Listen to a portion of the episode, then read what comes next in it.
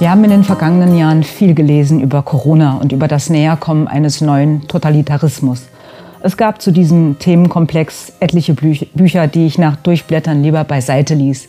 Denn immer mehr vom Immergleichen, das brauchen wir nicht.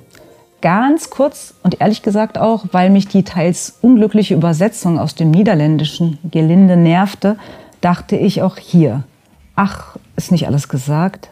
Zum Glück bin ich dran geblieben, denn was Matthias Desmet, Professor für klinische Psychologie, uns hier über die Mechanismen der Massebildung darlegt, ist wirklich atemberaubend gut. Und ja, von den meisten Erkenntnissen hat man tatsächlich noch nicht gelesen. Dieses Buch ist in drei Teile untergliedert.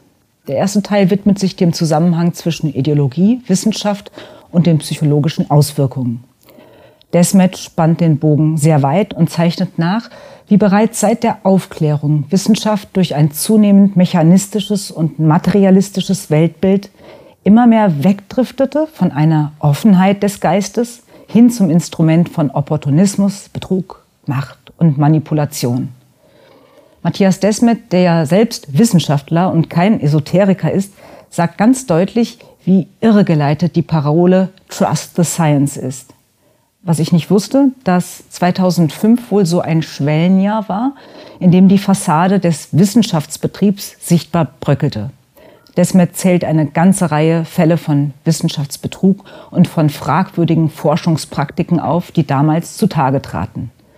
Gemäß einer systematischen Studie seien 72 Prozent der Wissenschaftler bereit, ihre Forschungsergebnisse in irgendeiner Weise zu verdrehen. Und 50 Prozent der Akademiker gaben anonym zu, ihre Befunde mitunter tendenziös darzustellen. Ha. Ich selbst kenne eine gute Handvoll Leute, redliche Menschen, die genau das tun und mir glaubwürdig erklären können, warum es in diesem System keine Alternative dazu gibt. Oft betrifft akademischer Schwindel ja die schwammigen Fächer, also die Geisteswissenschaften. Problematisch wird's, wenn die Täuschung handfest wird. In Erinnerung sei nochmal gerufen, dass Contergan 1958 als Mittel gegen Schwangerschaftsübelkeit auf den Markt kam, dass 1961 herauskam, dass es bei tausenden Föten schwere Missbildungen verursachte, dass das Mittel aber erst 1969 aus dem Handel genommen wurde. So viel zu Trust the Science.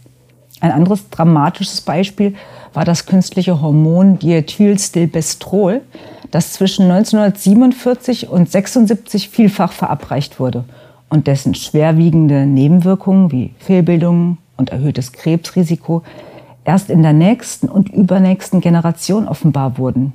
So viel nur zu der wissenschaftlichen Aussage, eine völlig neuartige Impfung könne gar keine Langzeitfolgen haben.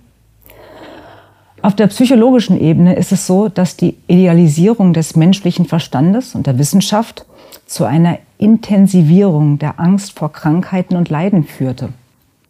Desmet, unser Autor, zeichnet nach, inwiefern wir heute zu einer krampfhaften Risikovermeidungsgesellschaft geworden sind.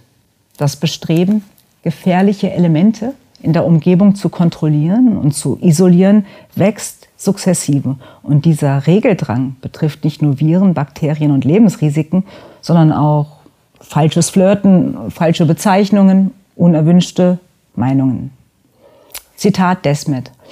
Aus dem Bauch der Aufklärungsgesellschaft erhebt sich am Beginn des 21. Jahrhunderts eine neue Moral, die sich in verschiedener Hinsicht als strenger, launischer, irrationaler und scheinheiliger erweist als die religiöse Moral, vor der die Aufklärung die Menschen erlösen wollte.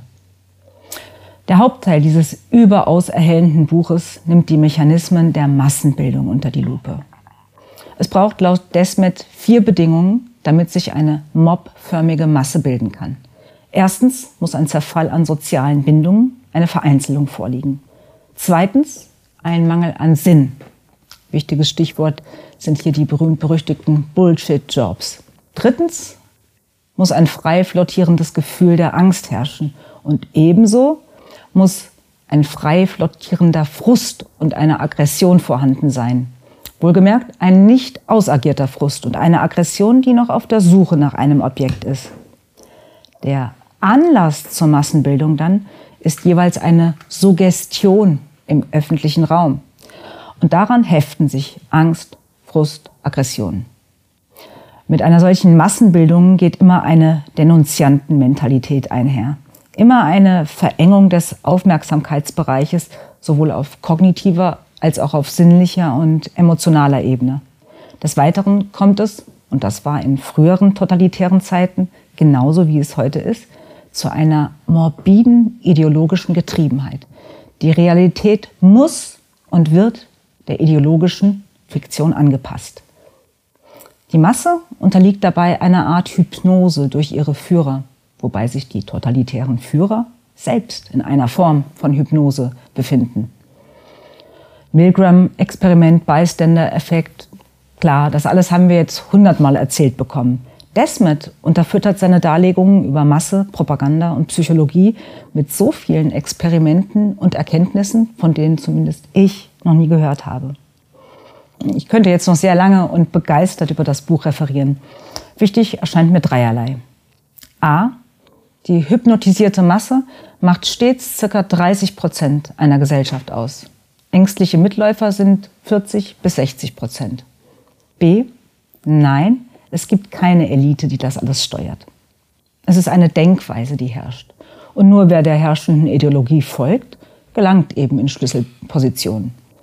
Daher ist Selbstzensur viel, viel wichtiger und schwerwiegender als Zensur. Übrigens, auch das eine nicht unwichtige Erkenntnis, Verschwörungstheorien pflanzen sich nach dem gleichen psychischen, psychologischen Muster fort wie Totalitarismen.